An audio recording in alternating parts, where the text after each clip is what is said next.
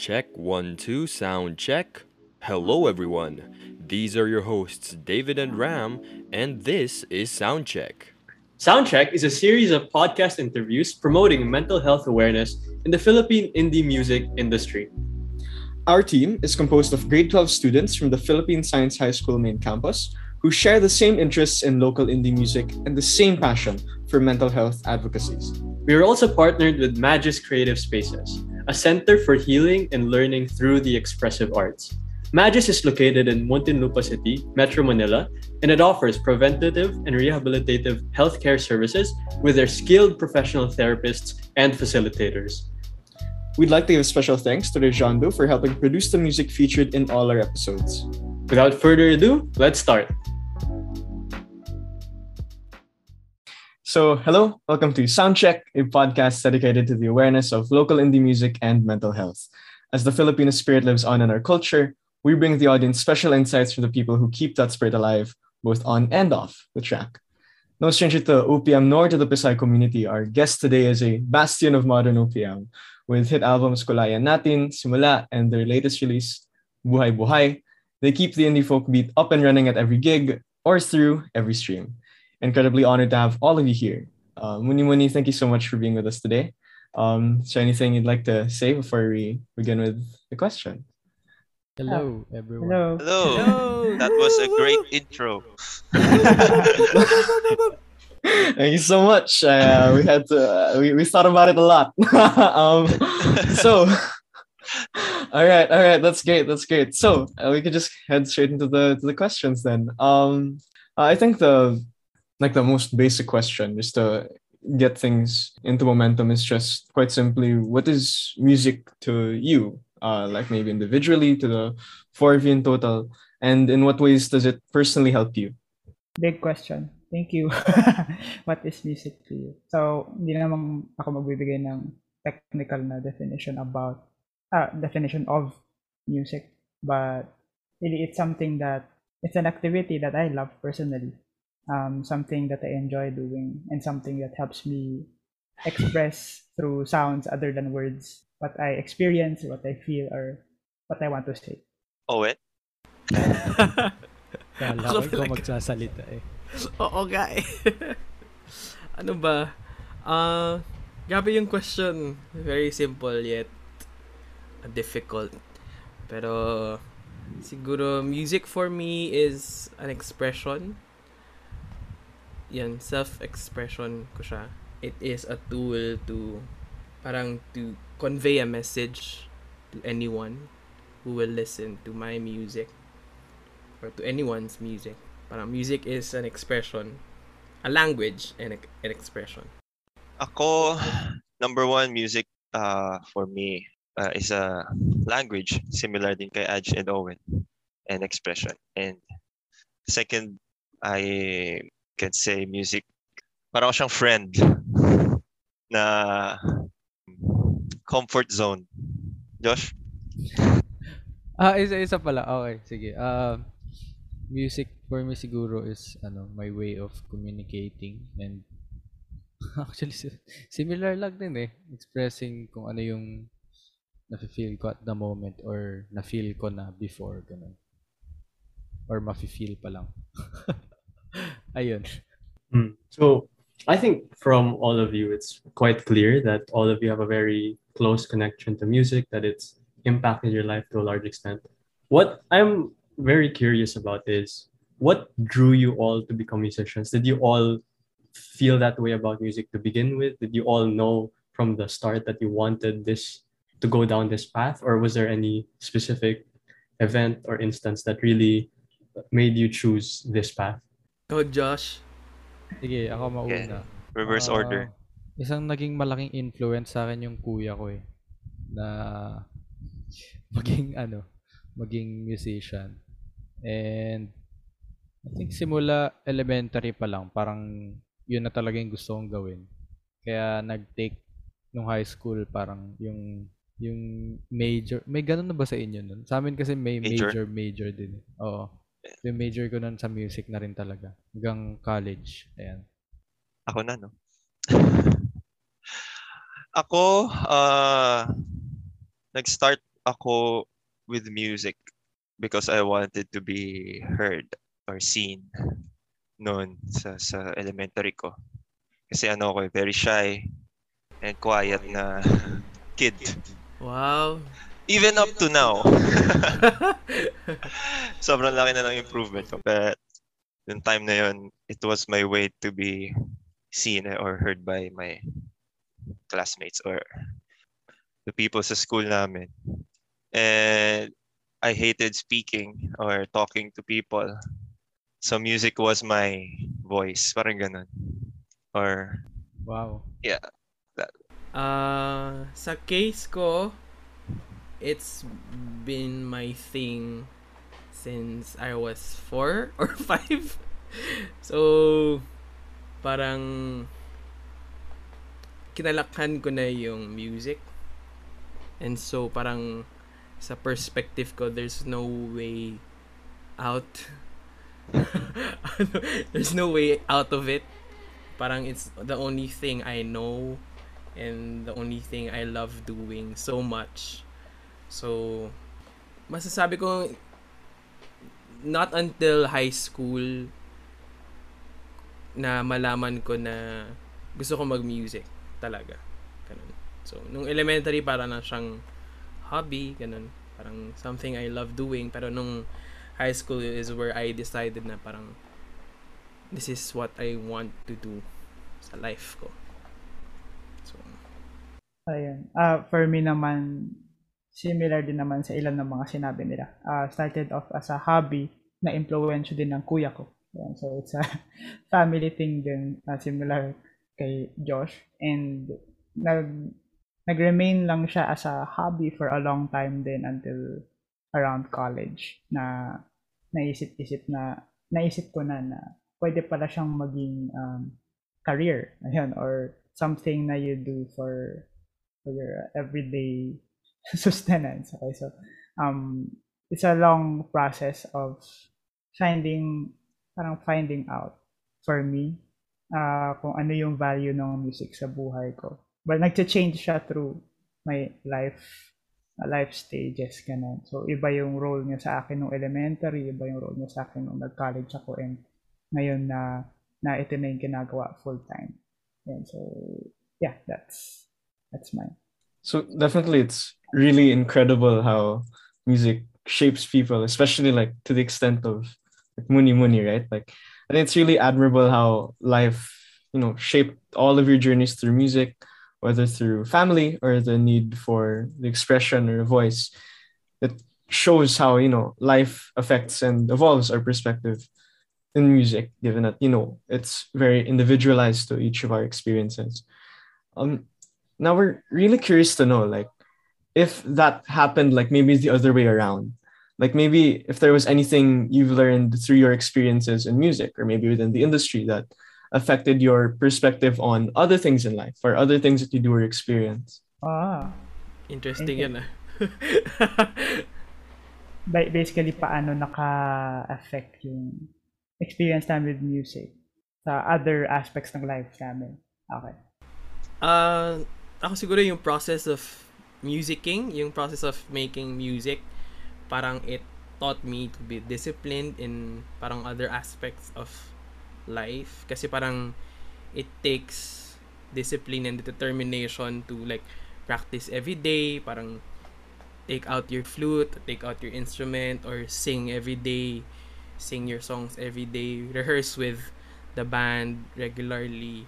So parang yung yung discipline na yon somehow ay na na lumalabas sa ibang aspect ng life. So parang if I have a task na kailangan kong gawin at kailangan ko i-improve on, ganun. Parang parang habit making ganun. Parang madali siya gawin kasi I have this experience of parang discipline in practicing, ganun, discipline in rehearsing or studying, ganun. So kahit sa studies pala, ganun. So kahit mag-aaral ka ng basic education, nag-a-apply pa rin siya yung discipline na yun. Parang everyday ka magre-review, parang ganun.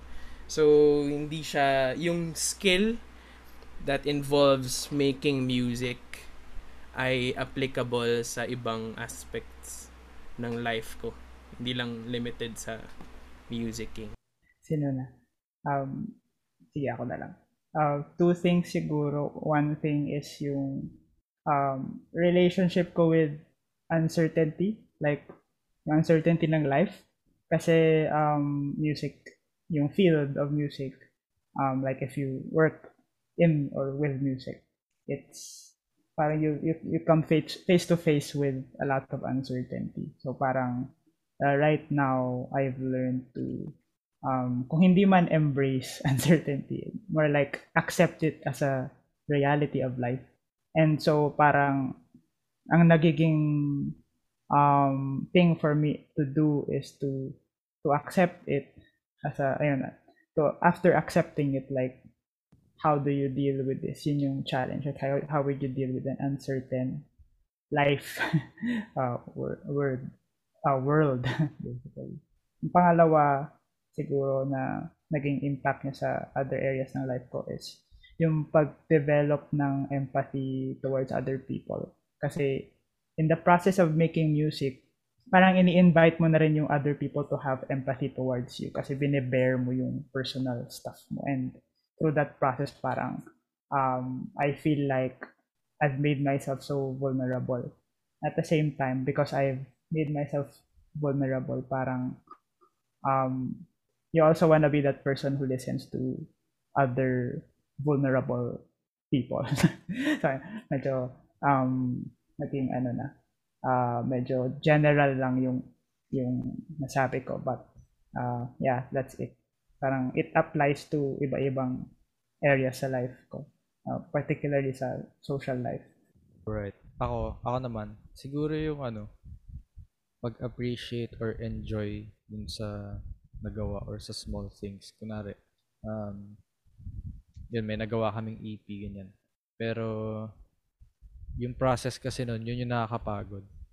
Tapos parang minsan, ang dali magstay doon na parang, ah, nakakapagod siya. Pero, ako personally, parang nakakalimutan ko i-enjoy or i-appreciate yung nagawa ko. Parang sa ano, kunwari sa ibang bagay, sa, ano ba, paglilinis ng bahay, ganun. Mga simpleng ganun. Na parang, naiiwan tayo dun sa, nakakapagod maglinis. Pero, nakakalimutan minsan yung ah, nalinis ko yung bahay. Ma maganda siya tignan. Masarap sa feeling. May ganun. Yun lang. Um, ako naman, uh, two things din. First, similar kay Owen. Yung sa, uh, yung discipline sa pag-aaral, pag, pag, pagpa-practice na tama si Owen, nagta-translate siya to other aspects ng life.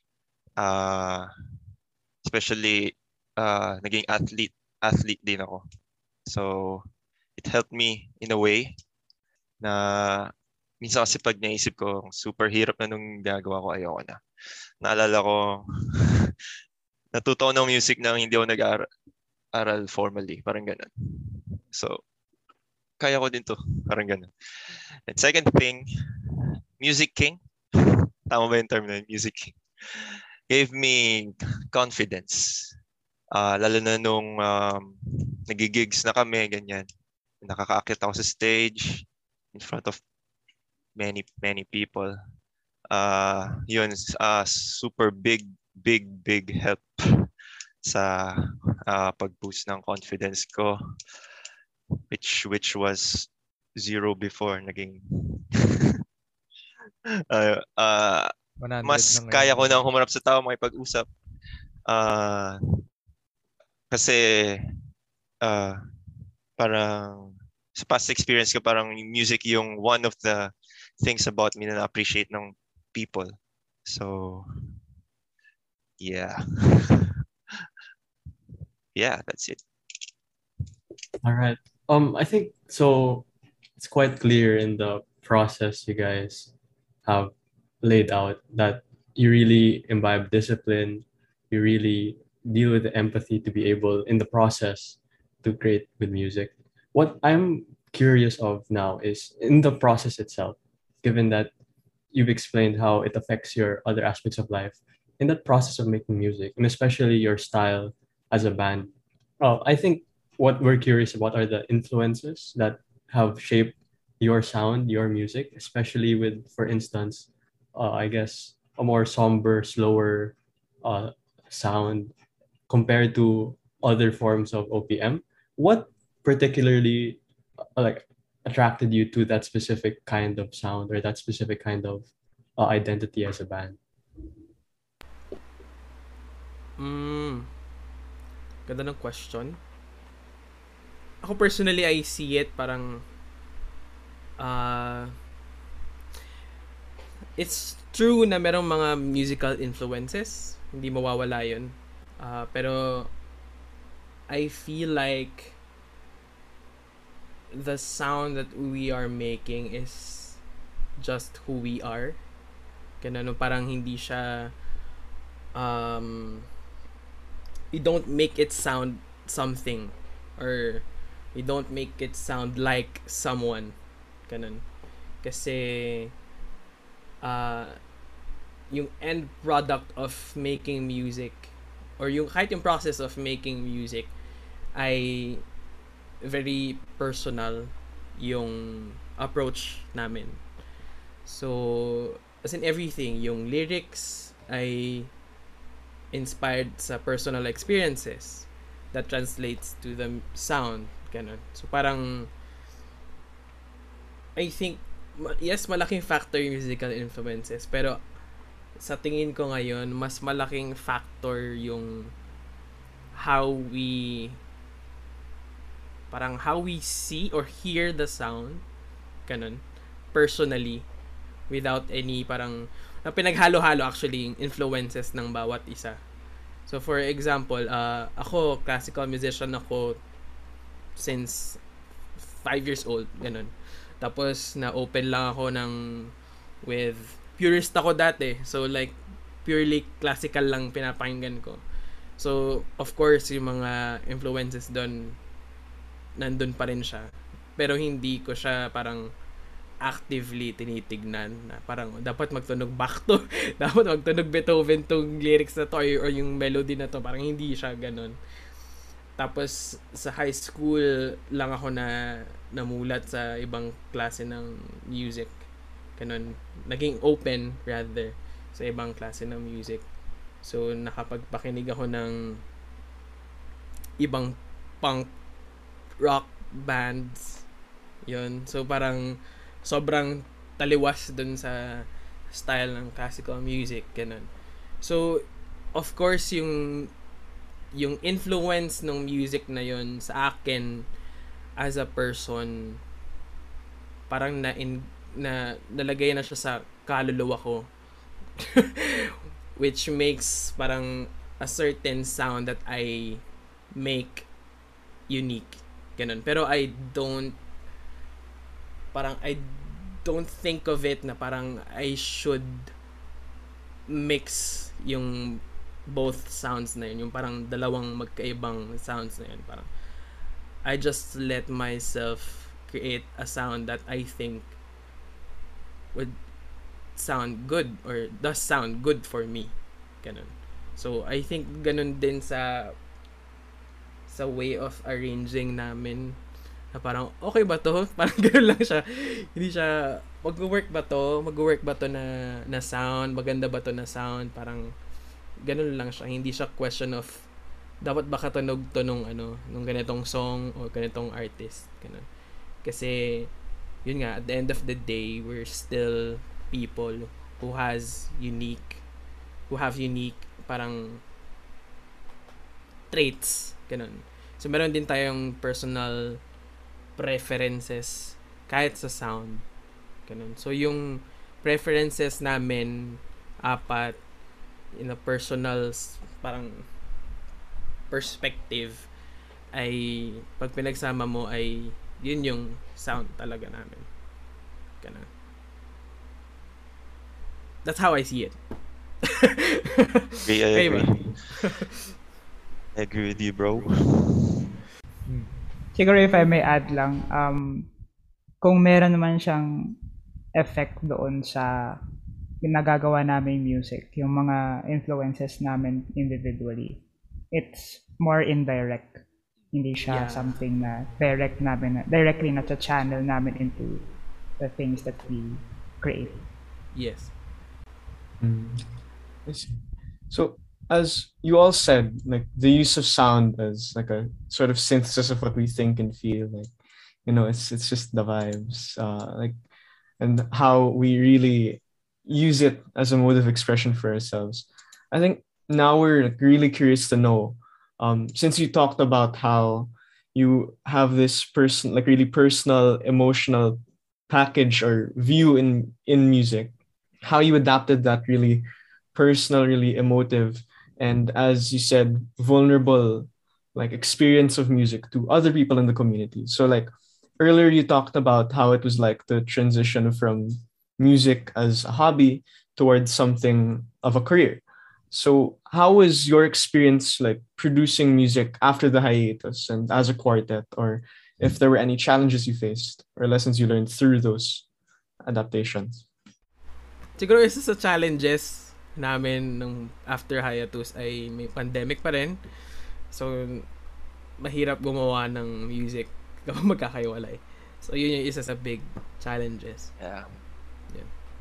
Uh, siguro one thing that's new rin is we um in spite of yung pandemic we we tried new things na parang to collaborate with one another in in ways na hindi pa namin nagagawa before. So uh, more on the yung team dynamics ng uh, within the band. I, I guess it's something that grew uh, when you really grew when we came back from hiatus um, from writing songs to arranging them, communicating our thoughts about yung mga ideas doon sa process of writing and arranging songs and so on.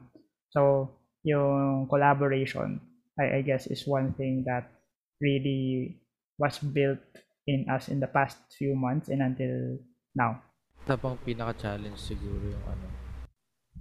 Yun nga, yung sa pag-arrange tsaka yung pag-rehearse dahil pandemic pa rin. More on ganun siya, eh, no?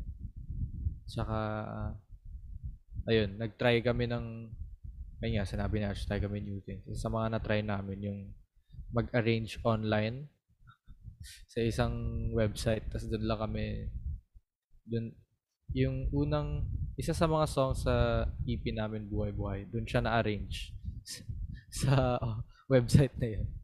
Um, just to build off of that point, when you guys talk about the different ways you guys have learned to collaborate, especially in light of the pandemic.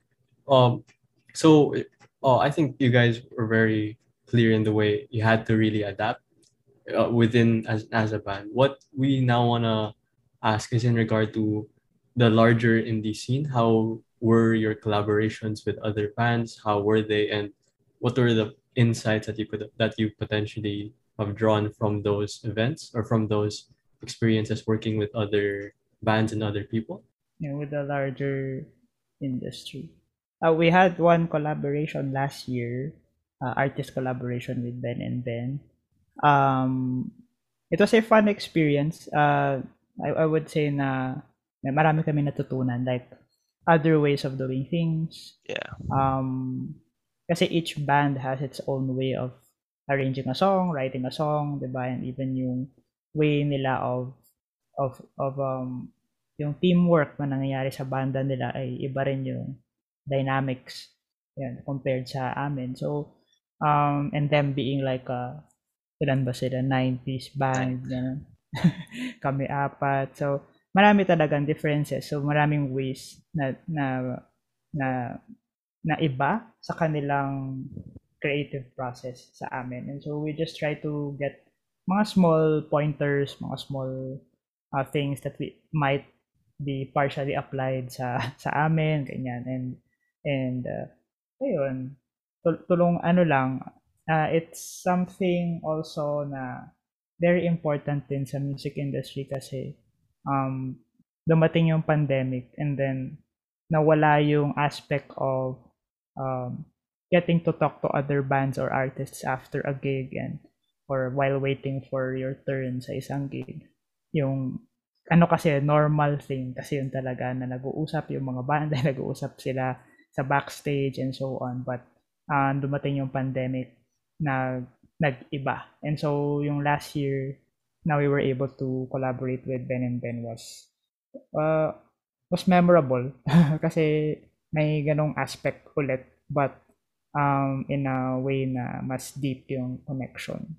I see. Uh, I think we really really appreciate how you detailed like the different things that you learned uh, in collaboration with other bands, even if it may be as simple as maybe like the order in writing a song or like maybe some production techniques and all of these different things that really lead to different kinds of sounds or different kinds of music that each band produces. In light of that, uh, we would just like to ask more about the things that you enjoy most about the local indie music scene, or maybe things that you wish you had known when you were just starting out as an indie band. Because as you uh, explain, there are a lot of things that you learn on the way. Maybe there was something that you thought was really crucial as you were starting out, or uh, things that you thought you could have known earlier. Uh, things I wish I should have known. Um, it sounds like parang may mga regrets eh, no? pero wala namang regrets. Uh, yung, yung, but like, definitely, maraming bagay na when you en- when you enter the music scene and then you've been playing for a while, you learn them on the fly. So, wala namang training program papasok sa pagbabanda, walang walang seminar bago ka pumasok sa indie scene, 'di ba? So, ano talaga siya from you're you're building something from ground up and nagbe-build ka rin ng mga connections mo with other other bands from the ground up. So, I guess for me, I I don't know if I want to change anything sa sa naging trajectory ng ng banda namin and me individually as an artist.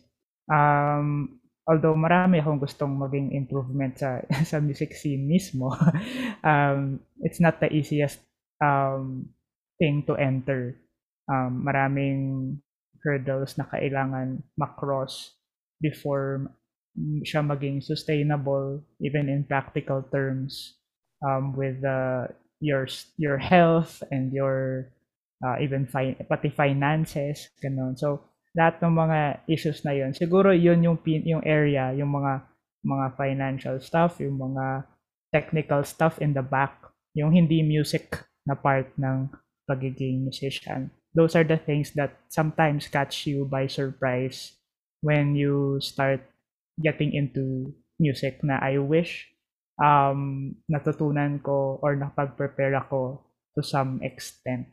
Ayun. So, kasi most naman, which I understand naman na for most musicians siguro na, na nasa music scene ngayon, it really started out as just falling in love with music and loving that thing that you uh, that activity of making music. So, um, at the, wala naman, I think very few people yung pumapasok sa industry thinking na, ah, um, this is a business or this is um, a project or something like that. So, mas ano siya eh, um, I don't know. I don't think it's just some music, but in arts in general, maybe. Maybe it applies to arts in general. Yung aspect na nagsimula ka lang enjoying doing this and then and then when you get serious with with the activity of doing music for example maraming mga bagay ka matutunan na hindi pala siya ganoon kasimple um yung mga non-music aspect yon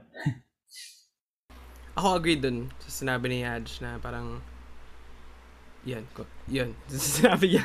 Uh, kasi mahirap yung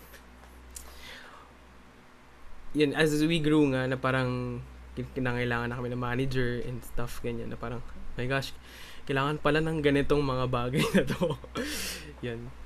Siguro isa din sa experience ko, kasi coming, coming from a classical music background, iba, magkaiba yung culture ng indie scene sa classical music scene na parang every time magkakaroon akong performance somewhere, parang lagi siyang may bayad. Ganun. Tapos pupunta ko sa indie scene. Parang, hindi lahat may bayad. Ganun. Parang, ano, ano siya sa akin, parang culture shock.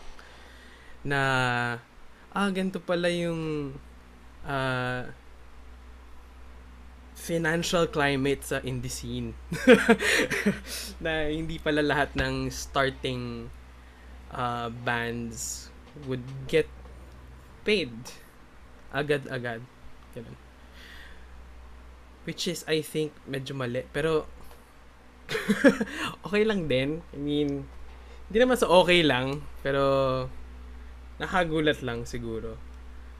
Ah, uh, kasi sa, yun nga, sa classical music, parang, kahit starting ka lang na classical musician, parang you get to have a compensation for the performance you rendered. Pero sa indie scene, kaya gulat na gulat ako eh. Hindi ko to nasabi kila Adj dati nun. Parang yung first, first gig ko with them, di pa ako muni-muni. Parang inaya nila ako, uy, ano ka, ganyan. Sa isang gig sa Ortigas. Tapos after, parang nag-expect ako ng something. Tapos sabi nila, thank you, bro. thank you, bro. Thank you lang din kasi kami. Tapos, ganun, thank you, bro. Tapos, ah, ganun pala, ganun pala dito. So, now I know, ganun. So, uh, nakakagulat lang. Parang, sana nalaman ko yun before.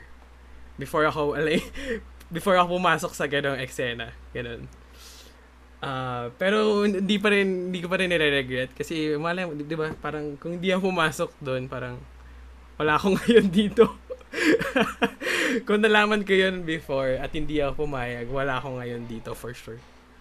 Isang factor kaya ako nagstay at kaya ako pumayag na mag like sumali sa banda kasi I know yung yung purpose ng band ganun, and I agree with the purpose of the band and yung message na gusto i-convey nung nung banda. So I think it's a noble purpose. So kaya ako sumali. Kaya okay lang sa akin no, na parang kahit wala kang bayad and all.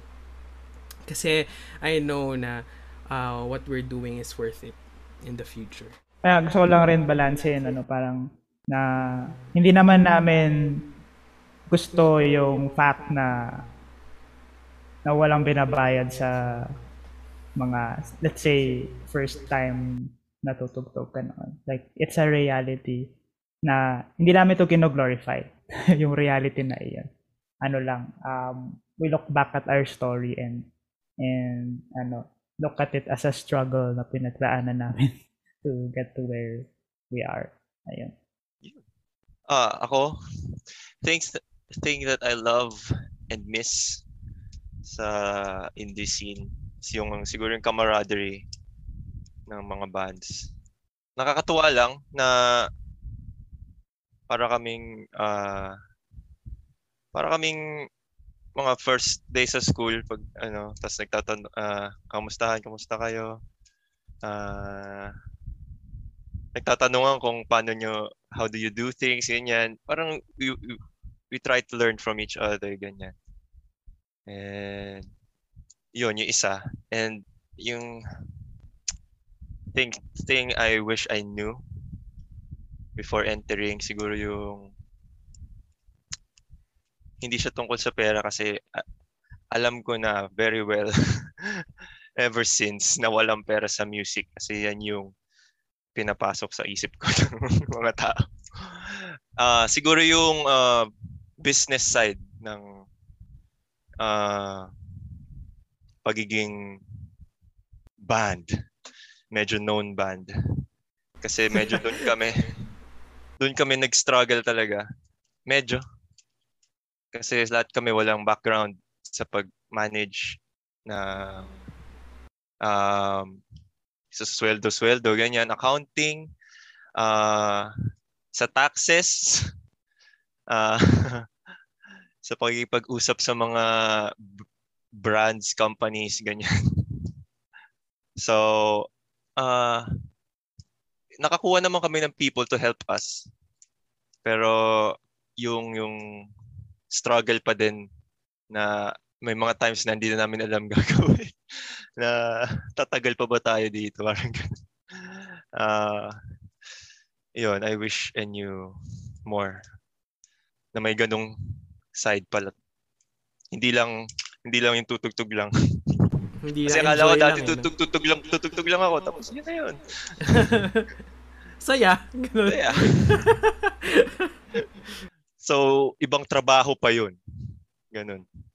Um, just to zero in on that, so you guys talk about the different aspects of of of becoming an indie band, the community, the logistical side of production, the business side, not just the music side.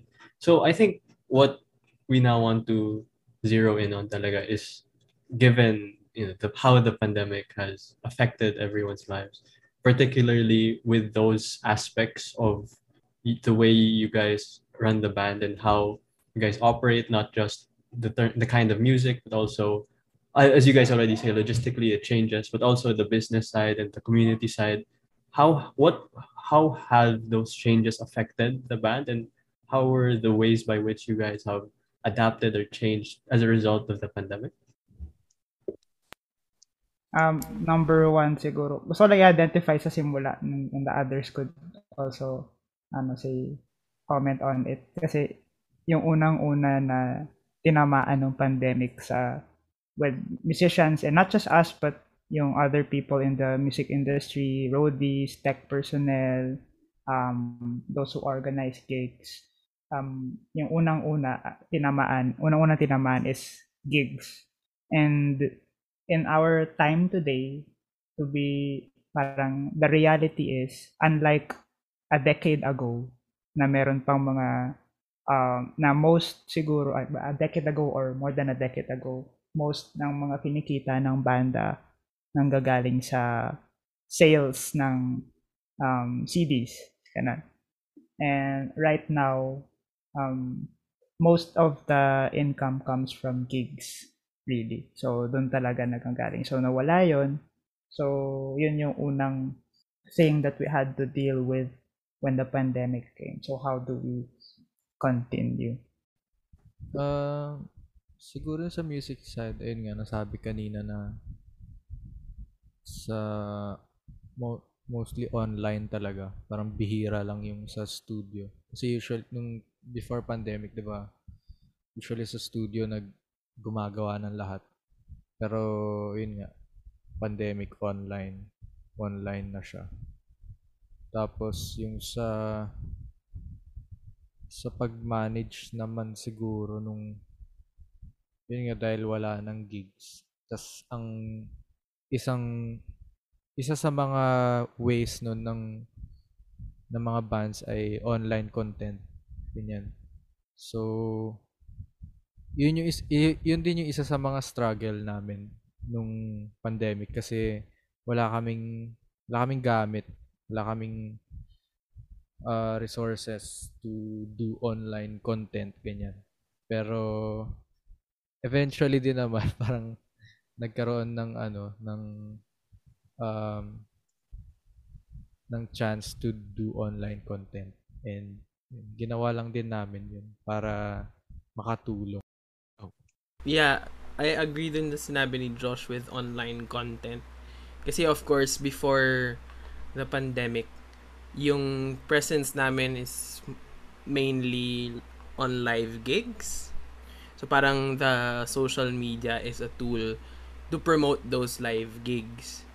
Unlike ngayon na parang yung social media presence is very important kasi everyone is online, ganun.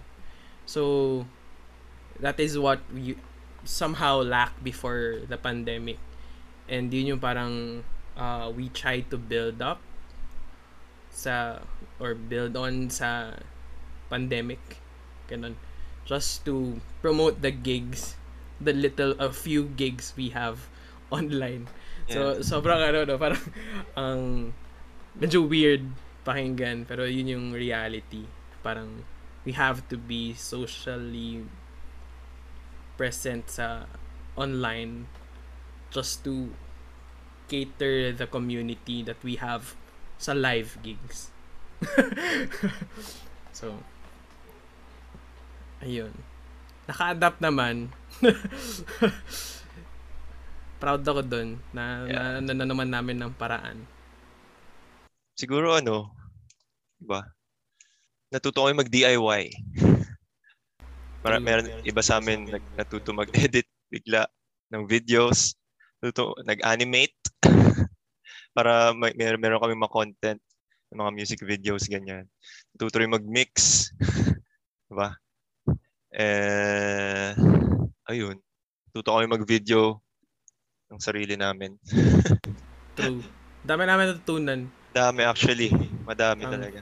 Naging ano kami, social media manager. Oo. Naging, as all out indie. So, when it comes to online content and live gigs, like the really resounding answer we heard was like the importance of social media managing or promotion or really just keeping the the image or like the presence of the band alive, even if you know you don't really have these physical gigs to keep you afloat in terms of the exposure that you get. Uh, in the early months of quarantine, we noticed that the the Muni Muni Discord became a thing. Um, so how is like with relating to that specifically, how was promotion through that or your experience in raising that online presence with the so-called comunidad via that platform? Actually, maganda yung ano, yung platform na Discord to create community ano, mag, for community building to be exact. Kasi ah, ano ba? Depend actually depende rin sa demographic nung artists. Parang just imagine parang kung si Joey Ayala mag mag-put up ng Discord, 'di ba? Parang ano, pwede. Pero like parang for me would that make sense for dun sa demographic na kinikater niya dati, 'di ba? Kasi yung gumagamit ng Discord ay mostly ay Gen Z, ganun, millennial, ganun. So nagkataon lang siguro na parang nandun yung demographic ng audience namin. So I think it is it is an effective tool para i-cater yung interaction with them. Yun. Actually, marami kami na naging friends din sa Discord, din sa community na yun. Parang medyo weird kasi parang I I can see na parang yung iba doon I could consider as friends talaga na hindi lang sila parang listeners of Muni Muni na naging acquainted ako with pero they are my friends na ganun. So I guess nagkaroon ng opportunity dun sa Discord to have a deeper sense of friendship dun sa sa mga tao na kinikater namin. So I think nakatulong siya mag-fill nung gap na naiwan din from losing gigs. Kasi when you get to we get to interact with fans face to face and make friends with those who started out as fans then through yung face to face na interactions like after playing a set sa isang gig so that's one thing that we miss and sort of nangyayari siya sa Discord and mas frequent pa yung nagiging interaction. Um, so, syempre, hindi, hindi naman siya same sa face-to-face. And, well, ang, parang ngayon, parang gusto na rin, gusto lang namin sila ma-meet din face-to-face yung, yung mga, nas, mga kasama, sa- mga komunidad sa Discord. Ayun. But, um, in a way, nabubuhayan din kami ng loob through yung community sa Discord kasi as as a band parang nakakakuha ka rin ng energy from people who listen and who interact with you who who comment sa sa music ninyo and sa mga ginagawa ninyo ayun so yeah that that's it for me Goods na ako. Yeah, Tsaka ano, ang, ang, ang ganda nung, ano eh, kasi yung Discord community na yun, parang ang dami mong pwedeng gawin. Parang all at the same time sa isang server.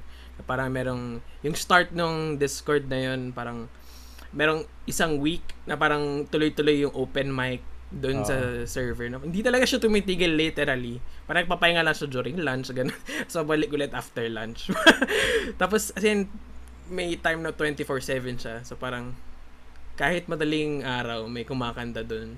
So, ang, ang ganda lang kasi you get to know people more. Hindi lang parang yung mga tao nakikinig sa'yo, pero yung mga tao din na parang, well, nakikinig sa'yo at the same time does create music for themselves din. Parang it's their hobby. Ganun. Parang, wow, may ganun palang klaseng community, mga tao na na nakikita mo yung personality nila dahil dun sa community server na yun. Ayun. Um, so you guys talk about so especially in light of the pandemic, you guys were really able to have a deep connection with the people who enjoy your music, the people who are your fans. Um, if I'm not mistaken, have you, you guys have already been able to have live performances? Am I right? Yeah. Very oh. few. Oo. What I'm curious of is how would you how would you compare it to the virtual or the online performances and especially with the live performances how would you compare them to previous live performances before the pandemic have the dynamics changed between your audience or the way you guys perform how has it adapted Siguro yung ano muna, yung virtual performance sa live. Ah, sobrang iba siya kasi mas prefer talaga namin yung live.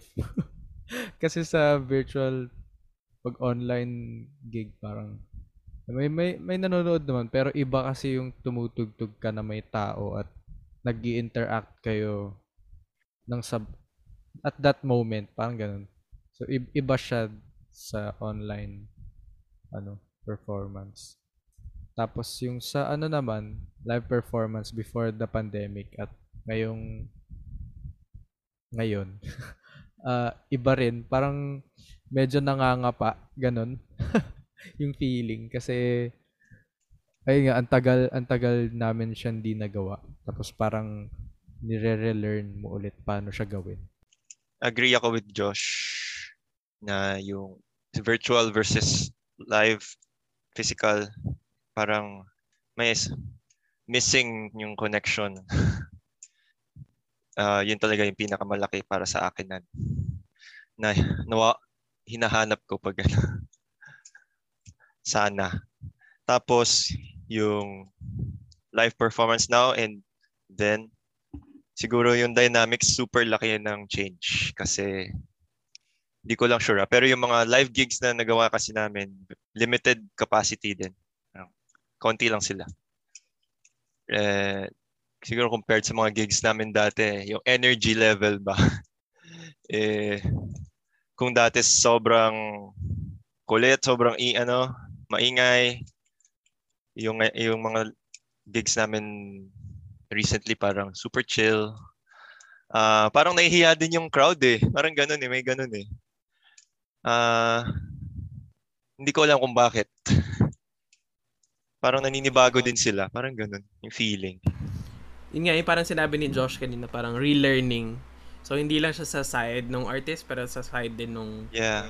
audience. Parang, how do I watch a gig? Yeah. Agree ako doon. Parang nag ah, eh napag-usapan namin right after nung first namin na live gig na parang um ina-expect namin pag ano pag magla pagkakaroon na ng live gigs ulit parang nanggigigil na yung mga tao ganyan kasi tagal-tagal na pero um I guess dahil mahaba yung pandemic parang um parang na ano rin nat, natutulala both kami tsaka yung yung ah, audience. So, same same thoughts. Naninibago din sila doon sa live gigs. Um well hindi pa naman completely back to normal operations. So we'll see kung we'll see pa kung ano talaga yung magiging changes post pandemic Um, so you mentioned like the really stark difference in the music experience, like the differences in physical connection, like a complete reset in learning how to interact with an audience. It must be like, really especially difficult when it comes to Muni Muni, right? Like a, a band that thrives with, as you say, the heartfelt energy that for some reason has changed it really must have left a big impact on how you're able to really maximize the experience in the pandemic. I think zoning in on that uh, aspect of the experience or how music has affected you, um, are there any ways in which music has helped you cope with these things. Maybe it's the other other way around, where you know, despite the changes in how you're able to experience music, what are some ways in which music has helped you cope with the differences that happened in the pandemic? nag-hesitate ako. Uh, sa akin kasi, kaya medyo nag-hesitate ako kasi honestly, nung first few months, actually, first year ng pandemic, uh, hindi nakatulong yung music at all. Struggle siya. Same. Um, pero eventually, um, parang sa sobrang tagal ng nawalang music, parang hinanap ko rin siya ganun. So bumalik yung bumalik lang din yung ano. Um, hindi pa bumalik totally siguro, pero papunta na doon. Ayun. I guess I can agree din sa sinabi ni Josh. uh, parang nakakapagod kasi talaga siya. Um, I mean, with everything else na iniisip mo. With anxiety that you have with COVID-19, di ba? Parang, ala, mahawa ba ako or hindi? Ganun. Lalabas, pag lumabas ba ako, mahawa ako or hindi? Ganun. So, parang dun pa lang, medyo anxious ka na, na parang wala ka ng energy to think about creating music, or parang mahirap mag-isip basically. Mahirap mag-start mag-practice. mahirap mag-start gumawa ng sound when you have that anxiety inside. Um, pero ako paano ba? Meron kasi yung dalawang way of enjoying music for me. Parang making at saka listening. So, yung sa first year parang yung yung making and listening doesn't help. parang kahit anong gawin ko doon, wala. Kaya naglaro lang ako. Uh, nung medyo tumagal na, uh, bumalik yung listening. Parang yung joy of listening to other music. Yung parang hindi usual na pinapakinggan ko. So, that kind of helped. uh, also, nung nag-hiatus kami, I wrote songs to help me parang express yun nga parang sinabi ko kasi expression music uh, I wrote songs to express what I feel ganun kasi 'di ba parang uh, basta super emotional phase of my life yung time na yun so uh, wala wala akong magawa kung hindi gumawa ng music. Parang wala akong choice. Uh, in order for me to parang to lessen the weight na nararamdaman ko, parang I need to let it out through music. So, yun yung naging uh, way to do that. Tapos, so, yun, hanggang ngayon, yun pa rin yun. Pero ngayon, mas enjoy ko na lahat. Listening, tsaka making, parang, um, I don't know. I feel like I just grew as a person.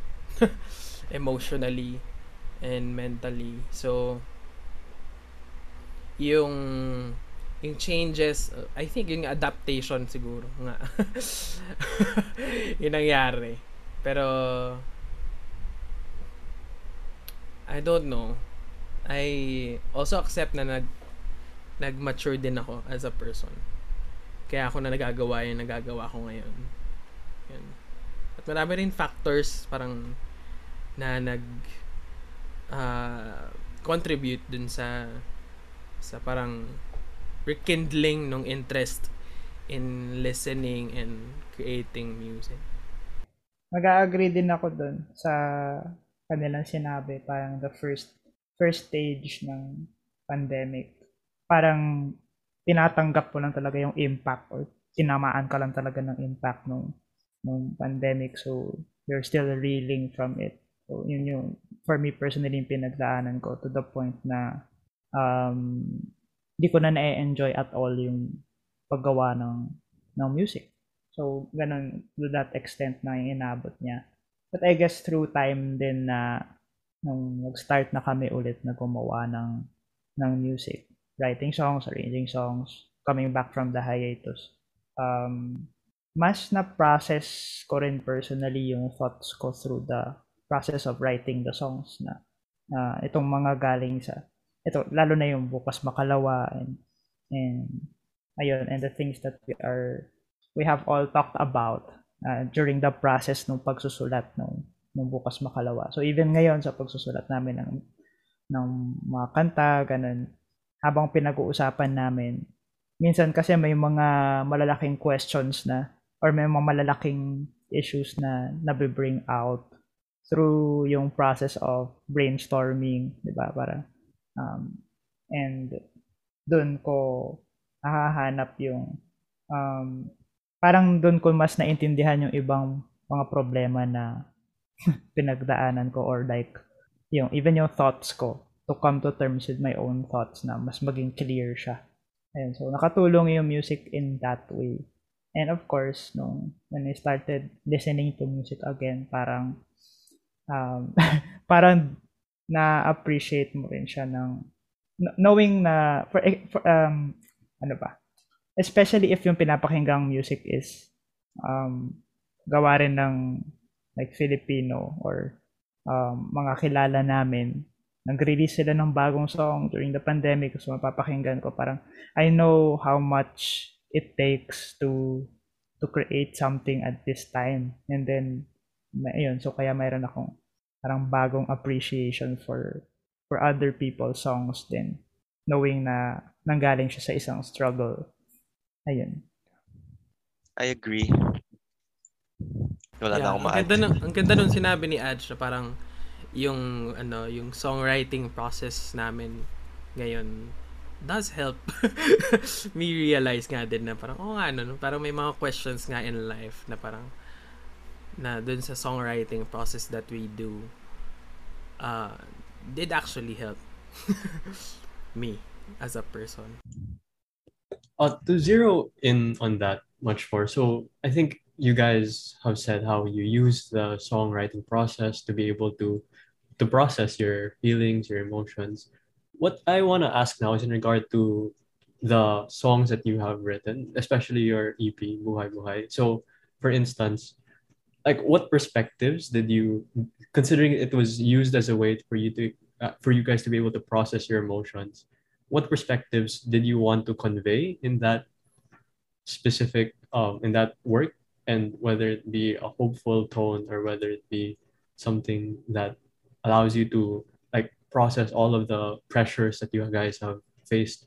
How did you guys want to what message did you guys want to send with that? Yung buhay-buhay, well, life and living basically, di ba? Yung experience of being alive. Um, para siyang ano eh, collection ng mga iba't ibang magkakaiba silang mga experiences. Like each song represents something and ang na may backstory behind na na unique.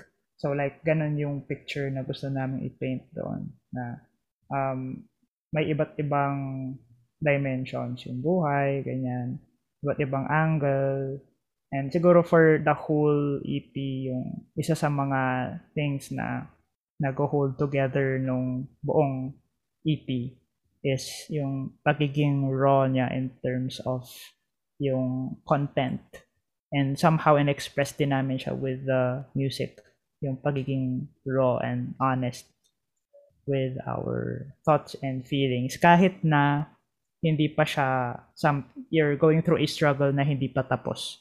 So like it's an EP na nasulat namin na no na hindi lang siya looking back at things in the past na ah, I've learned something from this ganon. Hindi siya hindi siya ganon lang. So merong ganon like lessons we've learned from things in the past but na tapos na. But for this one, it's I think it's unique kasi on parang ongoing struggles yung mga pinanggalingan nung sinulat namin. Now, may, may connection man siya sa mga past na struggles namin. We could say na parang hindi namin uh, kumbaga hindi hinintay matapos yung yung process. bago namin siya masulatan ng kanta. So the, the songs themselves are uh, it, they're like commentary sa ongoing process na pinag na, na pinagdadaanan namin yung ongoing struggles. So branching from that, like we really love how you made it very clear about how Buhay Buhay is about, you know, how we all go through things at the present, how we keep moving forward, making sense of things. And tying back to what you've uh, been saying, like the mode of expression through music is only one of the ways in which you can cope through these things and you know trudge through life as it goes on. Um, what we're really curious to know about, like expanding out of just the circle of music, like if there are any other ways that you've been able to apply those same lessons in Buhay Buhay. So are there any other ways in which you've been able to maybe cope throughout the pandemic outside of music? Or like if there are any other things that you've been able to lean on, you know, especially since it's a pretty difficult time right now. Ano, games with friends. Films, series, Series. uh, friends, Friends. friends series, Friends and series. physical people. Agree, agree. Um, I, I don't know if I've ever appreciated friends more uh, compared to this time. Kasi parang medyo corny eh, no? Pag, pag wala sila, saka mo sila ma-appreciate. Pero, Cliche but true. cliche siya, but sobrang totoo nga parang uh, I don't know how I'd survive mentally if not for conversations with people. Na kahit hindi siya conversation na parang counseling session or what, diba? Or, or like talking about my problems, like just having people somehow around. Present kahit online. Ganun. Uh, yun, na-appreciate ko. All right. So just as a last parting note, um, given your experiences and given that all you've gone through and all the lessons that you've been able to learn, would there be anything either in general or specific that you'd want to impart as I don't know, like a piece of wisdom or something to hold on to, especially towards the Visayamin community? So whatever message or whatever idea or something that you'd want to impart to them? Trust the process and the people you're with through that process. Kasi you can't do it alone. First, hindi mo siya kaya mag-isa. Pangalawa, kailangan mo yung process in order to grow. Yun. So, if you want to grow, parang you have to, or if you want to move forward at least, parang you have to go through that process. Ganun. So, kahit ano man yun, struggle man or um, masayang pangyayari. Parang everything has a process. Ganun. agree ako doon like super agree na parang uh, first and foremost syempre so acknowledge lang na lahat ng struggles na pinagdadaanan natin uh, meron tayong mga common struggles di ba meron din mga unique sa atin and uh, I can't possibly give advice doon sa uh, something na hindi ko naintindihan like I, I hindi ko pinagdaanan specifically.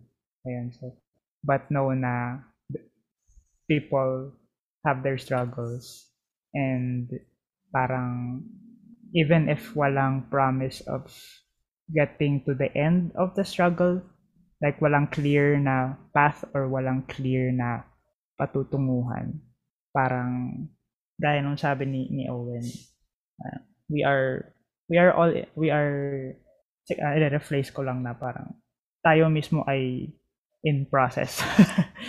um, hindi pa tayo finished na well, mas lalong hindi tayo product, hindi tayo ano, hindi tayo something lang na na kailangan maging perfect or or anything na para mapakita sa mga tao or ma-inspire yung ibang tao or maging positive yung ating influence sa mga kaibigan, family members natin.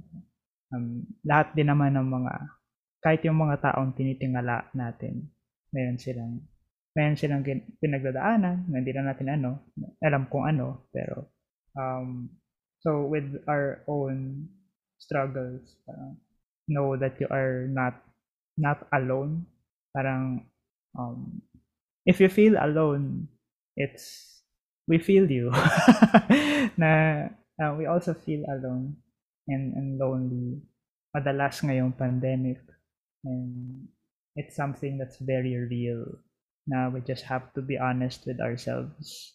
And kung ano man yung parating, parang um, since we are in process, hindi pa final itong mga ito. So even yung mga kaharap natin na na challenges, hindi pa siya hindi pa siya final. So meron pa akong uh, next chapter kumbaga. So kapit lang. Yan sasabihin ko. Yan, to add lang dun sa kapit lang. Yun talaga yung ano, yung papun yung pupuntahan ko. Ano, siguro hold on to that ano, yung bagay na nagbibigay sa'yo ng peace or ng joy, ganyan. Kung games man yan, family or friend or kahit ano, PC, ganun. uh, hold on to that kasi hindi mo alam hanggang saan kanya pwedeng dalhin sa mga nangyayari ngayon. Ayun lang. Ako to add lang dun sa sinabi ni Aj na ano, you are not alone. Uh, uh, yun lang. know that you are not alone. And then, uh, yun, reiterate lang yun. Uh, uh, don't be afraid to ano to seek help or uh, whether it's a friends or family or professional help because yun nga uh, hindi mo solo yung uh, pinagdadaanan and tulad niya sabi ni Aj, we were we are all struggling, diba? And I'm sure to a certain point people can feel you, can relate to you. Thank you all so much. Really insightful uh, perspectives, not just in terms of music, but also uh, beyond as well. And I think this will all really be perspectives that will help individuals in the Psy community, hopefully people beyond that. I guess just as a one last parting word before we officially end the interview. Again, like I'm sure the Psyman community learned a lot from listening to you today, that we are all works in progress, that no matter our struggles, we are not alone. Whether it's through music or the other things that we do, we ought to appreciate every bit of the ride because after everything, all we can do in life is to keep on living. So thank you so much for helping us know more about Muni Muni, uh, both through the music and through the people that make it.